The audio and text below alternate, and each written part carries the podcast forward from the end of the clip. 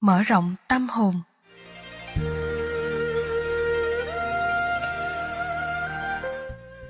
Ngã hóa đối tượng còn được thể hiện qua tâm lý giận cá chém thớt.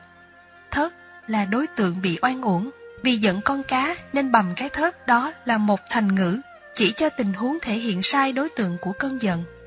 Chẳng hạn, một người lớn tuổi phải làm việc dưới quyền của người nhỏ, thiếu tài cán. Mỗi lần bị ra lệnh, hạch sách thì người lớn tuổi cảm thấy khó chịu. Phản kháng thì mất việc, nên phải cắn răng chịu đựng. Cảm xúc bị đè nén đó tạo thành nỗi hận thù nhưng không thể trút đổ được, nên về nhà trút nỗi bực lên người thân.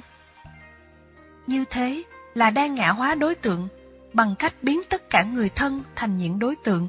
Sự tức giận một cách oan uổng, thấy được tính thiên biến vạn hóa của sự thù hận, ta nên tìm nghệ thuật tháo gỡ hoặc phóng thích chúng an toàn. Trong giáo lý Đại Thừa có học thuyết thọ ký. Theo đó, Đức Phật báo trước cho các đệ tử biết rằng một hành giả nào đó sẽ được thành Phật trong kiếp tương lai, ở đâu? Vị Phật đó sẽ có hành nguyện gì? Công cuộc hoàng hóa, độ sanh của vị ấy ra sao? Dĩ nhiên, đối tượng được thọ ký không nhất thiết là những bậc Bồ Tát, đạo cao đức trọng, bởi vì các Bồ Tát đạo cao đức trọng mà thành Phật là chuyện thường. Chẳng hạn như Ngài A Nan, phát nguyện trong bài dẫn nhập của Kinh Thủ Lăng Nghiêm như nhất chúng sanh vị thành Phật, chung bất ư thử thủ nê hoàng.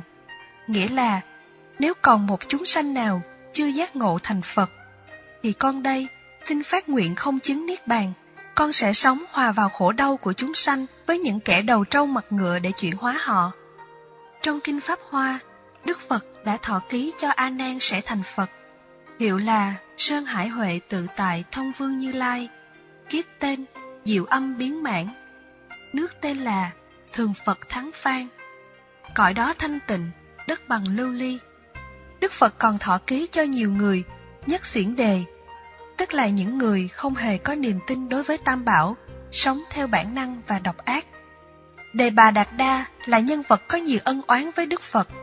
Đức Phật từ bi, biết cách huấn luyện tâm, cho nên các hạt giống thù hằn của Đề Bà Đạt Đa rót vào tâm của Như Lai, cũng như cầm một hạt cát mà thảy lên trời xanh, chẳng có giá trị gì. Đức Phật vẫn thọ ký cho đề bà Đạt Đa thành Phật trong tương lai. Đạo lý này chỉ có Phật giáo, đặc biệt là Phật giáo Đại Thừa. Ta có dám thọ ký cho kẻ thù thành Phật không? Đối với người phàm, tất nhiên là không. Trù ẻo, nguyền rủa thì có. Lâu lâu nghe ngóng kẻ thù bị thất bại, đau khổ thì lại mừng. Nếu học hiểu giáo lý Phật giáo thì nên thực tập mong cho người kia thành Phật. Đây là cách thể hiện phẩm chất cao thượng nhất.